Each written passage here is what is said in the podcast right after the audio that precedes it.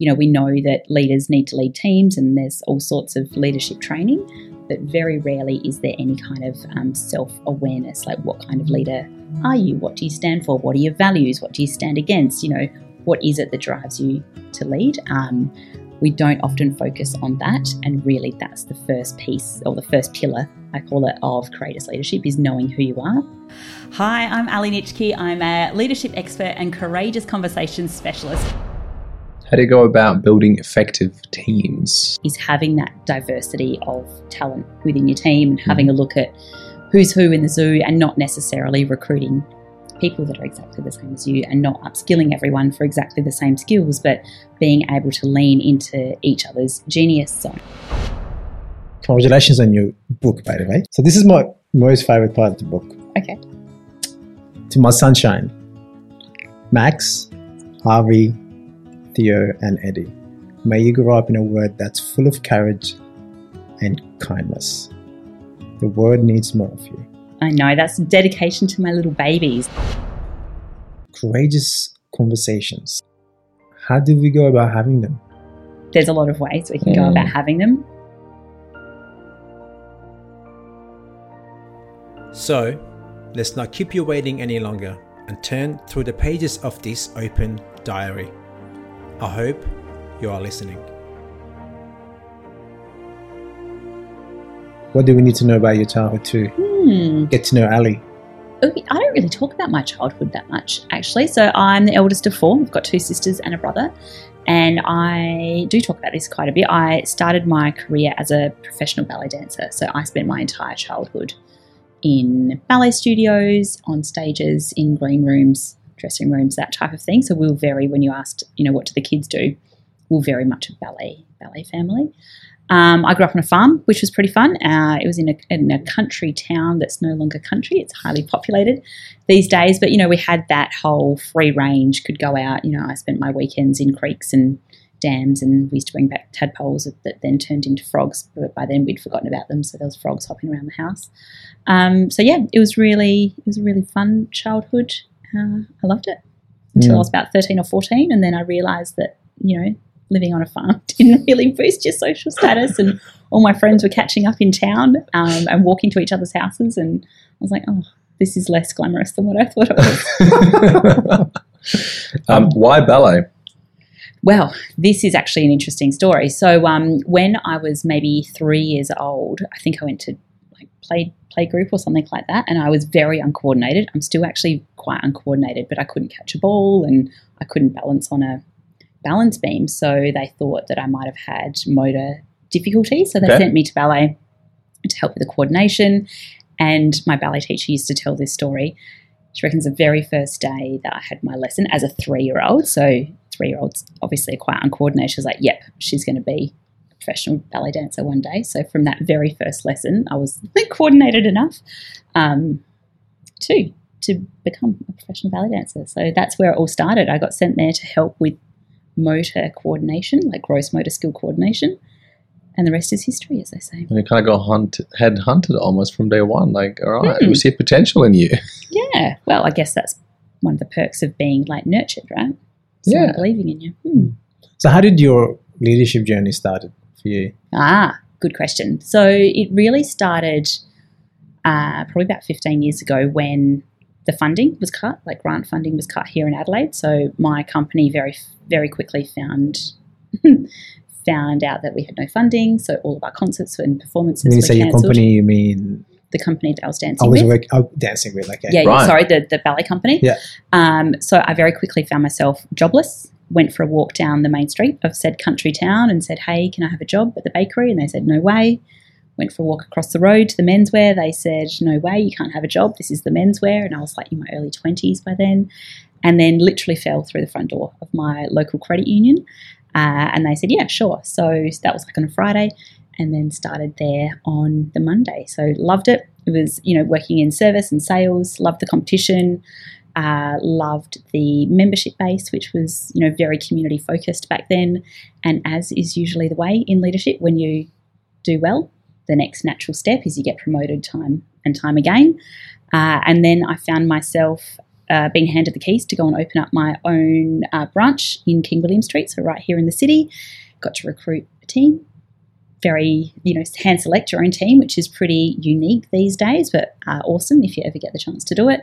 Uh, recruited a team of very highly talented people, young, dynamic, very driven, and as a team we worked really, really well. Um, and that's really where it all started. How do you go about building effective teams?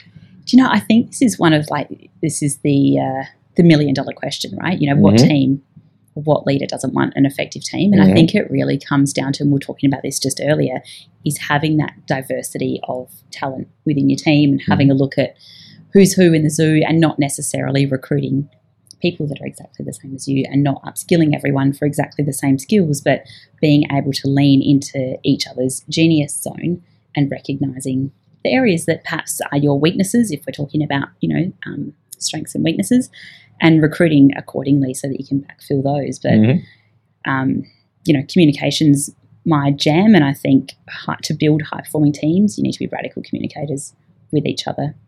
Just like, well, like I suppose top three, like in your head, yeah, things you look for when you try and build a high-performing team. I think uh, a big one is all around accountability, so self-accountability, okay. making sure that you're doing what you say you're going to do, and, and even probably if you're leading that group of, um, you know, that particular team, is being succinct in around what is it that you're expecting of people to do, so, you know, the accountability loop. Um, you know, courage is a big thing that I believe in and think we all need to embody and lean into even further, so having the courage to do hard things, even though you might not be good at it, great at it, you might make a mistake, but do it anyway, uh, and trust. And I think building trust is one of the most difficult things we've got, particularly right now, as everyone's coming back into the office and perhaps, you know, um, struggling a little bit, or we've got teams working remotely where there's not, you know, those little micro moments of trust that get built in the tea room or while you're, you know, in an elevator or walking away or down a hallway to a meeting. So they're probably my top three when it comes to building okay. performance. How can we go about building that trust in an online environment? Mm. Is there a way? Mm.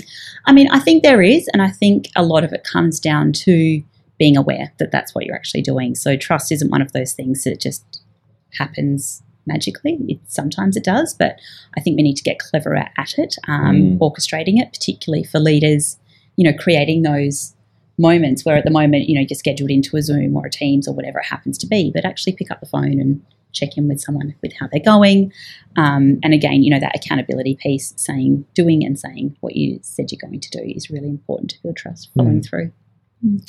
Ali, you, congratulations on your book, by the way. Thank you. It's titled Rise of the Courageous Leader, mm. Three Simple Steps to Lean Into Discomfort and Communicate with Confidence.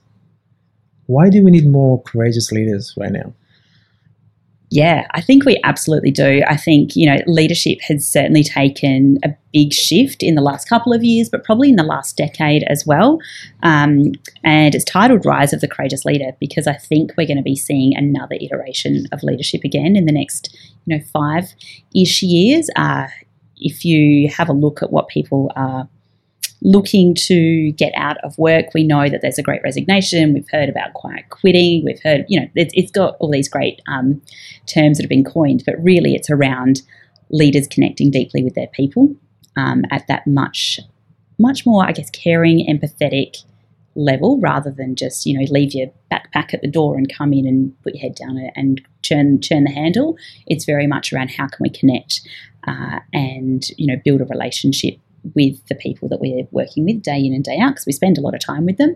Uh, and I think when it comes to courageous leaders is it's going, you know, this feels a bit icky, feels a little bit unnatural. I might need to show a little bit of vulnerability. I might need to, you know, flex a muscle that I don't normally flex.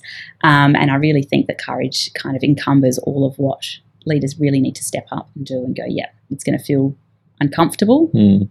It's going to feel a little bit uh, tricky. It might feel a little bit ugh, but I'll do it anyway for the greater good. Mm. Is that why you wrote the book? Yeah. Yeah, I think it's time. I'm, I'm excited about it. I think it's time for a new generation and a new iteration of leadership. And what do you foresee in that next, I suppose, generation or the emerging leaders five to ten years? So I don't think the next ten years of leadership is going to be easy by any stretch of the imagination, but I think there's going to be a lot more opportunity for unique leadership. Um, I think there's going to be a lot more celebration around people rather than results. I think if we talk about the next generation of workers that are coming into the workforce, mm. Gen Z, Uh, I think that's really going to shake up the workforce from a communication perspective. We're going to be looking at, you know, four different generations. Um, I think when you're talking sustainability, that's going to really shift what organisations and businesses are focusing on in terms of attraction and retention. Uh, and I really think people are going to – money's important. Of course, salaries are important, uh, but I think people are going to shift further away from the dollar and more towards, is this in alignment with – who I want to be, how I want to show up in the world, and, you know, is it in alignment with my values? Yeah, I think we're starting to see that one already. Yeah, yeah. I, I constantly see that in myself these days, mm-hmm. where I constantly question myself whether what I'm doing aligns with my values and where I want to be in a long-term yeah. place and who I want to be as a person. Yeah. And does that, most importantly, align the, the values that I've set for myself and I've found to be true for me. Yeah. So yeah, that's definitely is the case yeah. going forward. And speaking to the younger generations, they're all looking for that. Yeah. And it's a very interesting shift because we weren't like this. No, not at all. I've um just been running some value workshops. So there's an organisation I'm working with and they're rolling out new values. Mm. And it's, you know, I think it's gone beyond just creating a nice poster and sticking it on the wall. uh, and I think there's nearly one hundred that have gone through this program so far. And maybe two or three knew what their personal values were before we did the workshop. So while you're saying, yes, I'm, I'm looking at it, and I think certainly mm. younger generation are aware of that, there's an entire demographic of the workforce that have no idea what their personal values are and whether it aligns and whether it doesn't. And that's why we're seeing things like the Great Resignation and quiet quitting, because people are going, actually, no, I'm not, I'm not for this anymore. Or do they know and they don't feel comfortable enough to be vulnerable in that workshop and share it with you? Uh, no, not necessarily, because okay. it's a self-reflection activity. Okay. And oh, then, okay. yeah, so they have the opportunity and they're like, oh, I've never never thought about this before. I don't know. Do they share it openly with everyone or is it kind if of anonymous? Okay. Yeah, if they're comfortable to. And that's, of course, part of this building the trust and building the relationship across teams is mm. because we know that values drive behaviour and behaviour drives how we show up in the workplace. So it is a great team building activity. Mm. And also often when we talk about, you know, a value, it comes from something that's happened in our childhood that has formed who we are and what's important to us. And that, you know, is another conversation that you're unlikely to have on a chat, on Teams or on Zoom. So, mm. yeah. It's, it's a quite of a process to actually figure out properly what your values are. Is there any like a trick for someone to be able to find the values quick and the spot, like, yep, yeah, those are my things? I mean, I think it would be nice. I think we can superficially find the values, but like, yeah, yeah, that sounds yeah, really nice. Good. Yeah. Sounds perhaps, like me. Yeah, you know, that's what I'm aspiring to be versus what is it that truly drives you and what is it that you mm. value as part of how you want to show up in the world. So, uh, no, there's no quick, no, there's no quick way. Sorry, Ali. Um, sorry. Um, but I do think the more that we can be vulnerable and go, actually, you know, without any rules or any preconceived ideas and not putting yourself in a box and not uh, choosing a value that you think someone else wants you to select, when you can put that ego part away, uh, then it's a much quicker path for sure. What are your values, Ali? Well, my, mine's family. Um, as we mentioned earlier, I've got four sons, so mother of four is one of my most proudest M O F, uh, proudest titles, and of course, you know, making sure that I'm raising boys that turn into good men mm. uh, is very, very important to me. And then um, courage is really important to me, so I try and practice that all day, every day. You know, practice what they practice what you preach, uh, along with integrity. And then joy is my favorite value. So seeking joy, looking for joy, bringing joy, finding happiness in those like micro moments are all my values. Lovely. What's, mm. What are your values? You're asking me now? Yeah. Uh, I named two quickly, um, freedom and connection. Yes. They rank up there. Yeah. Um, it just, I think if you take away any of these two away from me, I will feel soulless. On that note, how important is it for a leader to know their values and how would they go about communicating the value they set for the organization mm. to their people. Mm. As in the company values? Yeah. How do they communicate? Or, the, or team or team, team values. values, yeah. Yeah, I think it. I think uh, often we roll out our values in sort of from the top down, whereas mm. I think really values need to come from the, the bottom up, because values essentially build culture uh, and culture come from from the people. So I think if it's a brand new team or a brand new organisation that's looking to develop the values, is have a look at who it is that you've got working with you and having a conversation about their individual values, and then what it what it is that they value already about the organisation or the direction, the mission that the business is going, and build from there. Because often there'll be a reason why they've attra- been attracted in the first place. Good point. Reverse because, engineer. Because yeah. mm-hmm. if they, they are if they are listened to in the process of creating those values, then they already are on board. Mm. Instead of trying to get them on board once you've come up with a list of values and here we here you go, we're going to be acting this way. Yeah. Makes a lot of sense. Mm. I want to go back to family. Yeah. Mm. Uh, so do you have four kids, and they're under the age of nine? They are nine and under. Yep. Okay. So leading courageously with your kids. Yes. What does that look like? Oh, good question. Parenting is a very special topic to me, even though I'm nowhere near, I think, being a parent, but ah. I just still like that topic. And, well, I'll caveat this with I'm not perfect by any stretch of the imagination, um, but I do think that very, probably very similar to you, not being put in a box, being able to parent in your own way. Um, I'm very aware of, I guess, giving my children the autonomy to make decisions. I'm a very big believer in nurturing them having ideas and coming up with ideas and their thought processes. Uh, my eldest is very, very clever, and I love understanding how his brain works. So instead of he might ask me something um, that he'll be curious about, I'll tell you I'll tell you my favourite question that he's asked me in a minute. Um, but he will ask me something that I'm curious about, and I think instinctively as parents you want to give the answer, whereas I'll be like, oh, okay, I don't know, what do you think about that? And he'll be like, what do I think about that? And just encouraging that independent thinking is so important for the next generation, because we need critical thinkers. Um, when it comes to courageous leadership for my children, I've got four sons. Sometimes I just need them to be like a little bit less courageous, particularly when they're, you know, hanging upside down from trees and monkey bars. Um, but not having to control everything, I think, has been my biggest parenting lesson, because I can't. That's one of me and mm-hmm. four of them.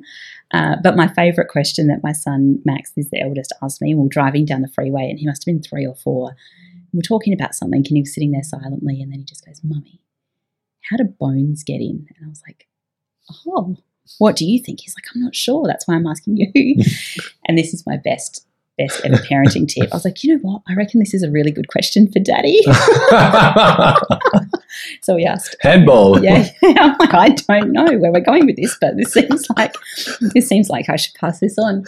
Um, but I think, you know, making sure that we're nurturing those kinds of conversations, because I don't know, how do bones actually get in mm-hmm. to begin with? Um, and he has, he still thinks like that, and he still communicates like that, you know, six years later. So, mm.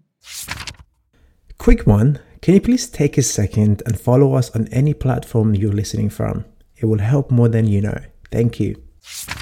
Just back to the book, um, Ali. Mm. I've read the book, and I, while we're on the topic of your family, I've read uh, parts of your book. This is my most favorite part of the book. Okay. To my sunshine, Max, Harvey, Theo, and Eddie. May you grow up in a world that's full of courage and kindness. The world needs more of you. Yes. I know, that's dedication to my little babies, and I think mm-hmm. the world does need more of them. You know, they're beautiful.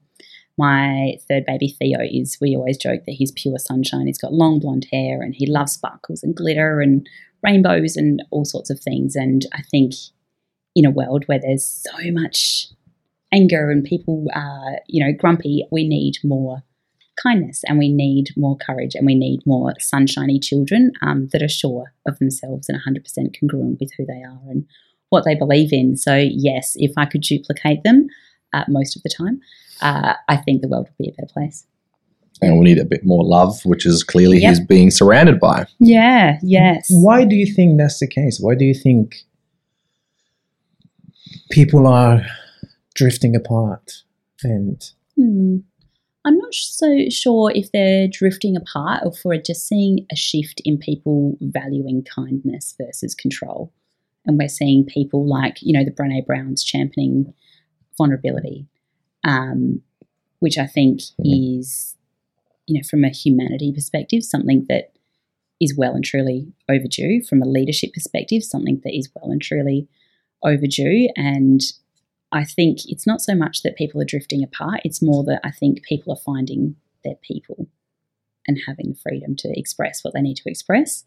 Um, and we're in the workplace, you know, valuing people's independent thinking versus do as I say, not not as I, sorry, yes, valuing people um, connecting rather than just, you know, getting in and getting it done and being a number.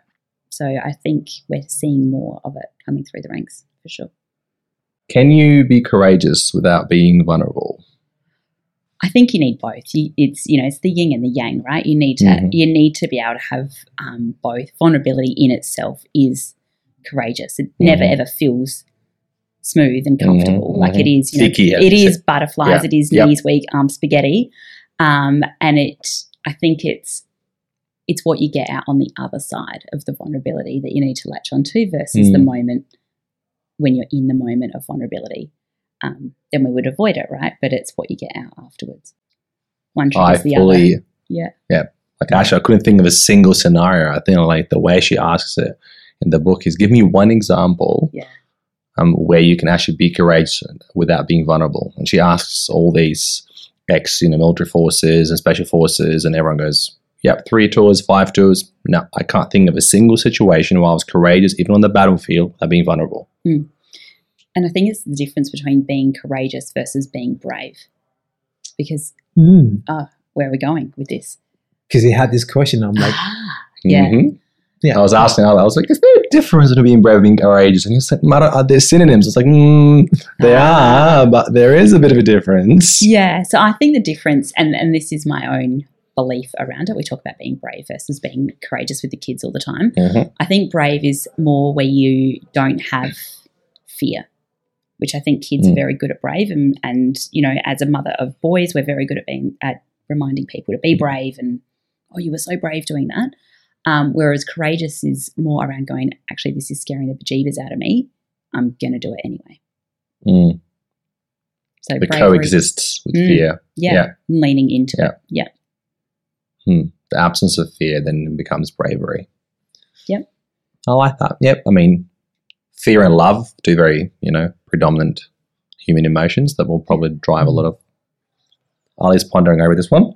No, I'm just, I think this is a good segue to, to my next question around courageous conversations. Ah, yes, my favourite topic. How do we go about having them? Ah, you know, there's a lot of ways we can mm. go about having them. I think a better question is, why are we so good at avoiding them? Yeah. yes. um, and I think it is. It comes down to this, uh, it's easier not to feel icky than it is to have a tough conversation. Um, mm. And I've always been of the belief that I would rather feel icky for a minute than walk on eggshells for months on end. And there's some research out at the moment that shows that when it, in the workplace with tough conversations, we avoid them every seven minutes. And it's not seven minutes and then you have a tough conversation. It's seven, then it's fourteen, then it's twenty-one, then it's four thirty on a Friday, then it's your next performance review. And when we talk about, you know, lost productivity, lost trust, lost connection, teamwork, it's something like one hundred four billion dollars um, in revenue, which is ridiculous. And courageous conversations, I think the biggest stumbling block for most people that prevents them from having a tough conversation in the first place is the itty bitty shitty committee. So the head junk, the monologue of, if I say that, then they're going to think I'm so-and-so, or if I do that, what if I make them cry, or if I say this, it's going to be a career-ending move. Whereas a lot of that, almost all of it, is all just monologue in your head. Own mind. Yeah. So when we can get a handle on that, then it's a lot easier to have a courageous conversation because we're focusing on what we want the outcome to be, rather than getting so caught up in what someone's going to think about what we've said or about to say. Mm, that's so this is from the individual perspective. Let's say we were talking about a team or any type of organization. Mm. Um, where's the psychological safety that's actually being fostered by the leaders in that organization? Yeah. ooh, psychological safety, this yeah. is getting a, this is getting some airtime at the moment. And I think, again, this comes back to what we were talking about earlier, is those micro moments, is creating mm. those, you know, those times where you can build trust and build connection and know someone at a much deeper level than just, hey, this is the job that you do mm. and this is the desk that you sit on, or this is your email, or whoever. Um, and when we're talking about psychological safety, it's that that ability for leaders to be able to demonstrate and curate a space where people can fail and not have any consequences from that, going, okay, well, rather than failing and someone's in trouble or it's someone's fault, is going, how, what can we learn from this, and, you know, what can we do to make it better without there being any kind of repercussions. And that there is another interesting um, study that's come out about this around two different, I think it's through an insurance um, company was the, the company that they looked at. And there was two different teams, and one team had a really high rate of um, errors that were um, reported over a period of time, and there was another team that had a really low rate of errors. And they're like, oh, you know, obviously the low rate error reporting team is much higher performing than mm-hmm. the high rate of errors. And then they did a bit more deep dive into it. And it wasn't that at all. It was that the team that had a high rate of errors was actually a far more high-performing team. They just felt safe to report their errors, versus the team on paper that looked like they were killing it um, didn't feel safe because their boss was the one that was, you know, whose fault is it and who's going to be to blame and who's staying back to um, fix up the problem or the incident or whatever hmm. it happens to be. So, yeah, psychological safety around going, okay, it's all right to fail and no one died, hopefully. We're not talking brain surgery here, but... Yep. in most cases, being okay to learn from mm. the mistakes that we make. I think that that's more in like a, a, what you shared was more in, in, in terms of an innovation context where mm. you're trying to do something new. You don't feel like if you fail, it's going to be, it's going to have like bad consequences. What about in terms of just sharing your thoughts around how the team operates and and where the team is going, or maybe we need to shift, we need to have that shift in value. How do we? How does a leader go about creating a psychological safe space for anyone to be able to speak their mind in that situation? Mm. Yeah, I think I think there's definitely opportunity for them to role model what that looks like, feels like, um, setting the standards and the expectations really early on, and again communicating and saying, you know, hey, we actually want to create a space where everyone is psychologically safe, that we can um, have, you know, radical conversations, we can have courageous conversations for the betterment of whatever happens to be our individual relationships, our team relationships, the um, communication that goes out to our clients and our customers, the organisation, the, whomever it is that everyone is serving and looking after and working towards, going, actually, that's our main goal. How do we all work together to get it there? And when, and it's usually only one or two people that perhaps are rocking the boat in that space, and then for leaders to go, right, we're going to nip this in the bud straight away mm. and having a conversation with them separate to the rest of the team and saying what's going on. Yeah. Where are we at?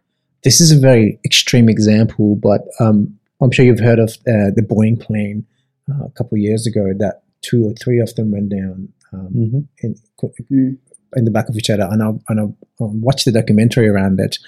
And the workers on the factory floor that uh, were interviewing the seller, we just didn't feel safe saying this because we knew what they're doing is wrong. And they were just chasing little revenue, like more revenue with little changes to this plane, because I'm not getting into the technical side of things, but yeah, so that shows, that's a very extreme example, but that's like, if there was a safe space for them to say, okay, this doesn't seem right. Yeah. We could have saved many lives mm. today. Yeah. Yeah. I think it's, I mean, it's a good example. It's a terrible example, mm.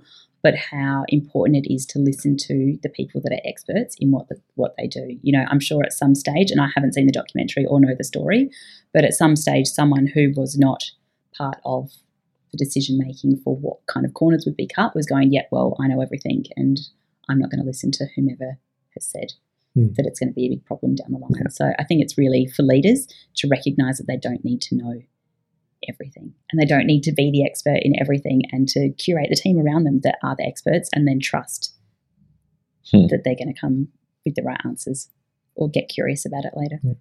yeah. Let's talk about the three simple steps to be courageous leader. Yeah. Um, self-awareness, yes. team awareness, and organization awareness. Yeah. Self-awareness in particular I'm interested in. Yeah. So I think um so many leaders have followed a very similar pro, uh, trajectory to what I did. You're really technically good at something, and therefore the next logical step in the way that most organisations are set up is that you are promoted again and again and again. Uh, and I think there's a lot of focus as a leader on, you know, how the organisation is going, how your team might fit within the organisation.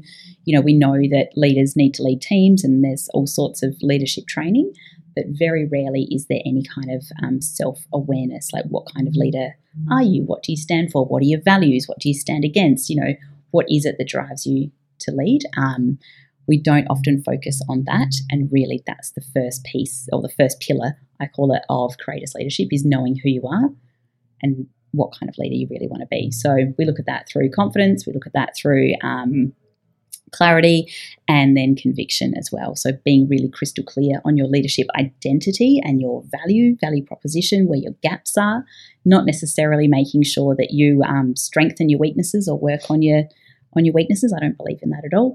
Um, but being aware of it so that, you know, if you need to focus on that particular area, for example, my um, weakness is attention to detail. I do not care for detail whatsoever, but my team, brilliant at the detail. So they pick up my slack um, and they're very aware that there's a caveat. If there's anything, any detail missing, it's not, it's not me, it's someone else, please help. Um, but, you know, that self-awareness piece is something that I think we don't look at for leaders in terms of organisational development until they're sort of exec or going into that C E O or C E suite, um, when really we should be looking at it in those early years where leaders are starting to form their own ideas and identity around leadership, rather than trying to fit on a shoe that doesn't fit, that they might have seen somewhere beforehand, or um, kind of just going down the river and following this and that and not really standing for anything. And that can be quite confusing for the teams that they're leading as well. That was the reason why we initially started this podcast. We were, we were having this conversation. I was having this conversation with Amin. I said, look, most of the people seem to get into leadership position and then thinking about start thinking about leadership. Yeah. Why don't we have, like, we use this tool as, as starting to, for p- people to listen to and think about leadership. Oh, what kind of leadership do I want to be when I get to that position? Yeah, I think we've met quite a few people in different levels of leadership in different type of organizations and different industries. It just made us think. Yeah.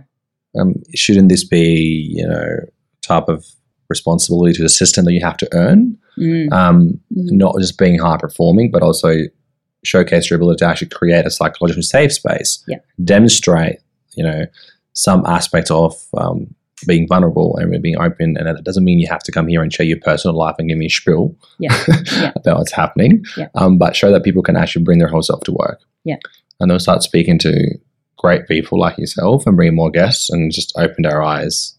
Wow, okay, there is a lot to learn before you step foot into it. And yeah. I don't know how many people step foot blindfolded. Mm. I and think I, well, I would ask you why. Like, how, I, I like mean, how does that even happen? I, I think the natural progression mm. is the way that pay scaling really is set mm. up for a lot of organisations. Mm. So if you want to earn more money, the next step is you start leading people. Management. Um, management, yes. Uh, but I think, you know, it's we really need to think about as society a shift in the way that we perceive leadership. So, you know, you have people that study accounting and they become professional accountants, and you have people that study law and they become lawyers. You have people that um, study medicine and they become doctors. But there's no real point where people come out to become professional leaders. And I think if we started recognising the importance of those skills, of people leadership, of team management, of team leadership, of creating spaces where there's vulnerability, where compassion and courage and empathy is celebrated, and we're going, actually, this is something that people can aspire to. We're going to hire them as a leader versus someone who's technically great and leads people. It's going to completely shift people's experiences in the workplace. Mm. So why do they do it? I think for money. Is that the right reason? No. Is there an easy way to solve that? Not yet.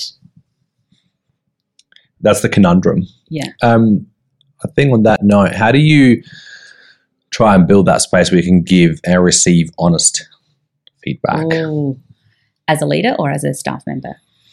Um, probably as a leader. Yeah. I think, again, this is all comes down to role modelling, and I think leaders aren't great at giving feedback. We've all heard of the feedback sandwich, which I don't believe in at all. You know, it's the the good bit, and then the, the bit that you really want to feedback, which is the constructive criticism, and then it's the good bit again. And I think because we know the feedback sandwich is coming, uh, we only really pay attention to the shit bit. Um, but really creating a space where it's okay to give feedback, and not necessarily from a good or bad or otherwise, but from a curiosity perspective of what do you think could be better next time, or what do you think worked really well this time? You know, what was it that was the roadblock? What could I do to remove some of the roadblocks for you in the future, uh, rather than did I do a good job? Yes or no. So I think it's really around the language, and then also role modelling what good feedback looks like mm. in the moment. And from a staff perspective, is it is it something they can do if their leaders are not demonstrating these skills? Yeah, if they and it is tricky um, depending on the industry and the team that you're in as well, particularly if you have a immature boss, mm-hmm. uh, immature manager, and being able to say, hey, I wanted to give you some feedback. Uh, if there's any leader that's gone through any kind of leadership development at any point, they would know that they're meant to be asking for feedback. So I think uh, as a staff member, checking, testing the waters, building that relationship, um, asking for feedback themselves and, and, and saying thank you, and then going, hey, can I give you some feedback? Or do you know what would be really good for me the next time we do X, Y, and Z would be, actually, instead of emailing me, if you can walk down or pick up the phone or give me an extra week deadline if that's possible, or notice. Whatever the problem is, say, actually, do you know what would really help me thrive is to do insert problem. How often do you ask your team for feedback? All the time. Yeah, all the time. My team love giving me feedback. Great. They have to, they have to. They've listened to hours and hours of me talking about courageous conversations we have a, we have and courageous leadership. And you know, I'm like, come on, be courageous. What is it? And they're like, Ali, Ali, come on. I'm like, okay, yes, thank you. Yes, I'll wear that. I was part of a debate not long ago, and the question was, do we need more technical leaders or people leaders? Oh. Thoughts? I think it Ooh, I don't know what I think about that yet. Do we need more technical leaders or people leaders? I think it depends on what you're trying to lead. Mm. Uh, I think we need technical, I think we need people leaders to be able to recognise the technical excellence to allow people to lead in their space of um, of genius. And I do think we need people leaders if we're talking about integrated teams or um, multi-team projects and that type of thing. I think we need both, and mm. I think we need to celebrate and recognise both. Maybe that's a good segue to the second part of your book around team awareness. Team awareness, yes. So I think this is really where a lot of the leadership development space is is focused on. You know, how do you lead a team? How do you do performance reviews? How do you set up projects? Um, I think the biggest lever that leaders can pull when it comes to leadership is all around communication. So, uh, you know, my kids are in school at the moment. You know, my my youngest, not my youngest, my second youngest is in foundation, which is reception. So he comes home all day, every day, um, learning to write letters, learning sounds, learning to spell, learning to talk, write, all of those types of things. And we spent our entire schooling learning to write and curate our thoughts and write essays and do oral presentations or um, speeches. And then we get to the workplace or the workforce, and all of a sudden, and often people are quite young when they join the workforce, you know, fresh out of uni, fresh out of school, still adolescents or young adults, and the expectation that they're adequate communicators in the workplace is an expectation that, you know, is something that they're just going to rock up with. You know, you rock up with uniform and you rock up on your first day, and all of a sudden you know how to communicate. Um, very rarely is there any kind of formal communication. How do we learn how to talk with each other? And I think it's a skill that we're, we need to do more of, but conversation in itself is almost becoming a dying art. By the time we can text and tag and tweet and slide into someone's D Ms, how often can you just talk to someone and have a conversation that goes back and forth? And I think we're missing we're missing that art. So that I really think is the key for leaders around team awareness, is being able to recognise that they need to amplify their communication, do it more, do it better, try harder. There's a piece you mentioned, I'm not sure if it was, this was in the team organisation part or the self-awareness part, around imposter syndrome. Ah, yes. I think it's very similar to the monologue that you said we have when we were about to have a hard conversation. Yeah. So what's going on? Leaders waiting to be tapped on the shoulder to told mm. they're not really where they're meant to be. It's really interesting, imposter syndrome, and I don't know um, enough about leadership, ha- like what imposter syndrome in other nations, but certainly here I think where we're, tall poppy is such an Australian thing to do. You know, we kind of drag people down, and we don't want anyone to get too big for their boots. Mm. So I think it's conditioning that we have from early childhood we bring into the workplace with this not good enough. Um, but it's interesting, most people that experience imposter syndrome, so people that don't experience post- imposter syndrome are the ones that aren't actually qualified to be doing what they're doing. So it's almost like the reverse. If you're good enough to be doing what you're doing, they're the ones that experience imposter syndrome. And uh, for leaders, I think it really comes back down to the clarity piece. If you know what you stand for, then you're one hundred percent congruent with how you're operating. It's when you're trying to try something on that's maybe not quite right, really when the imposter syndrome comes in, because you're waiting for someone to tell you yeah. that you're wrong, as opposed to having that self-belief and going, no, this is exactly where I need to be. Yeah. Is it come, does it come down to just changing the, the monologue that you're having in your head? Yeah. Instead of saying, okay, I think you mentioned this in your book too, if if your boss comes and taps you in your shoulder and you're like, oh my God, I'm about to get fired. Yeah, and you said, and they said, mm, I always have these conversations with my boss. Yeah. It'll be fine. I think that's exactly what you said in your book too. Yeah.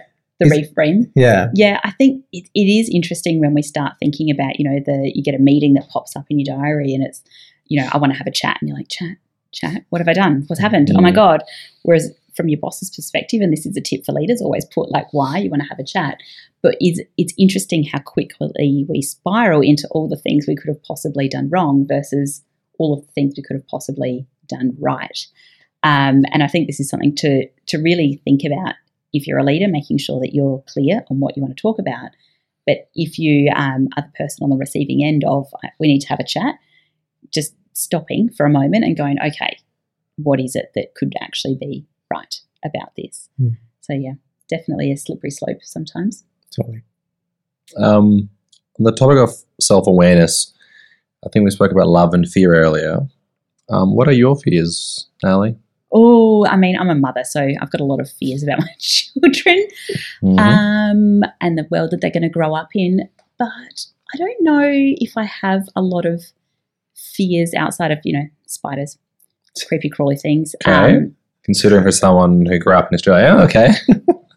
Mice. I really have a fear of mice. Okay. Thank you for um, telling us. no, no, I know. I'm joking a little bit. Um, I think some of my biggest fears is for the work that I do not being able to leave a big enough dent in the world for, you know, when we're talking about courageous conversations, courageous leadership, you know, how, what if it's all for naught, right, mm. is probably one of my fears um, outside of, you know, children and them ending up in tricky situations.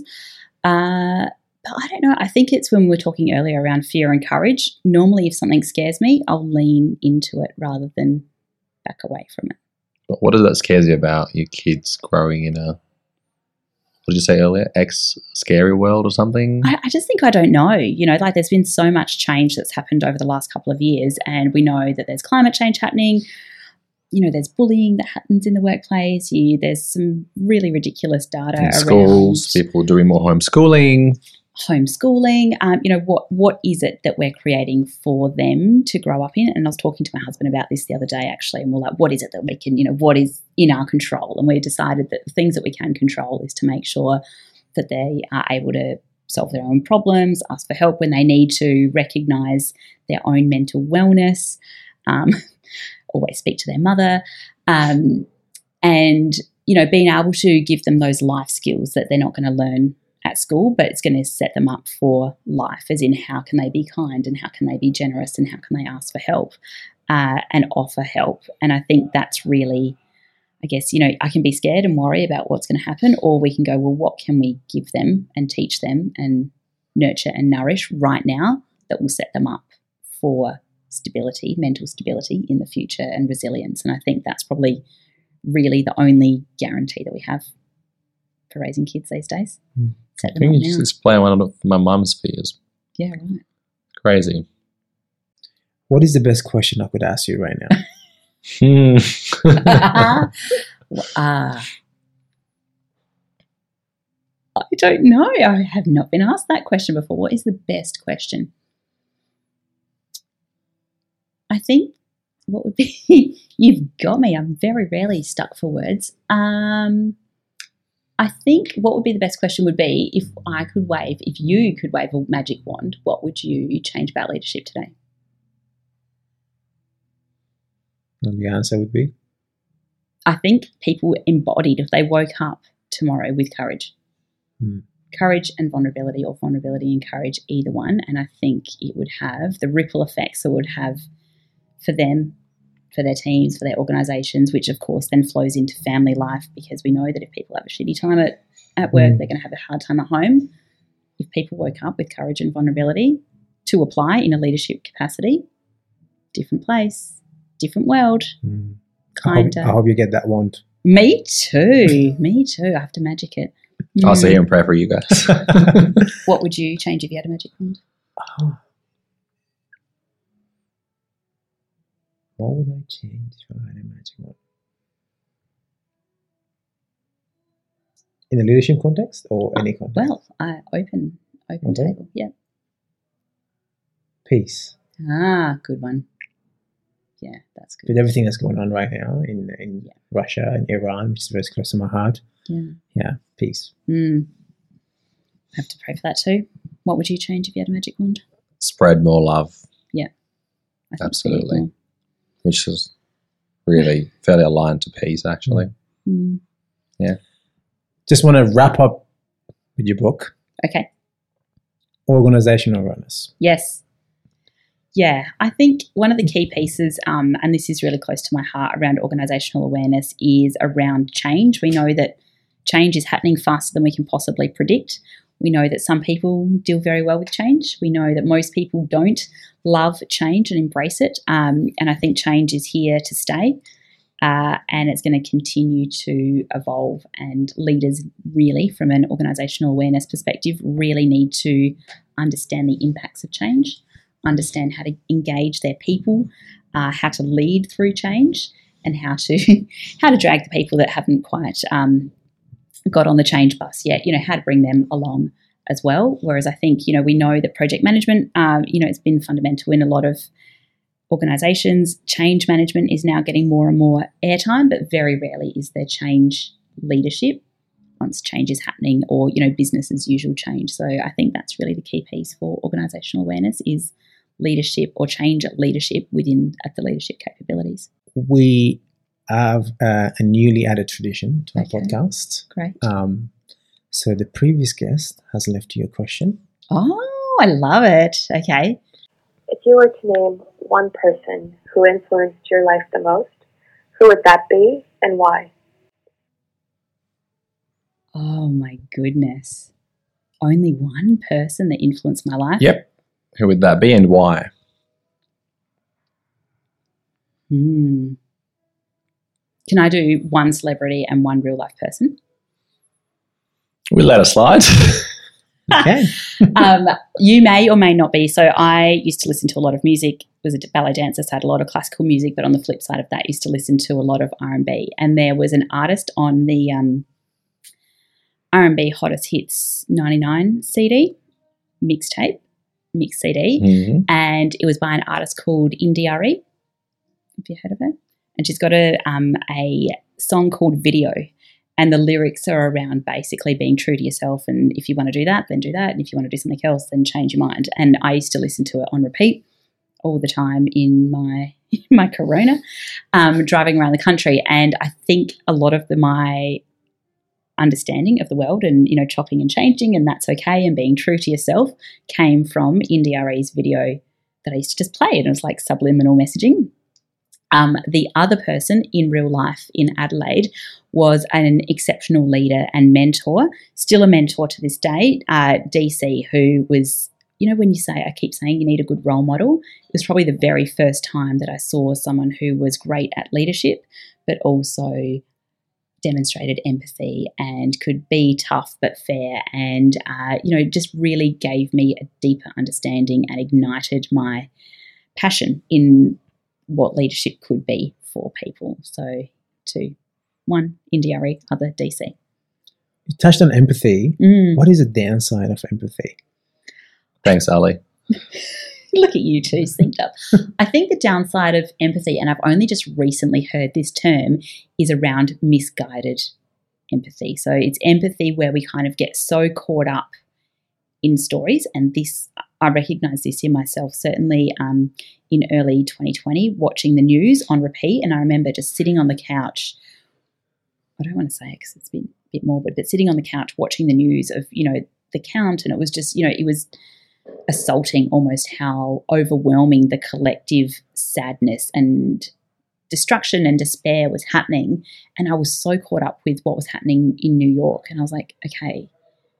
And after about like three days of continual news, I was like, this is not helping. This is like, I can be empathetic for the people and for what people are going through, but for right now I need to focus on where my boots are, making sure my family's okay, making sure my community's okay. What can I do to support my neighbour? Because I can't do anything for those people over there. So I think empathy is a weakness when we have too much of it in all the wrong directions rather than focusing on what it is that we can control.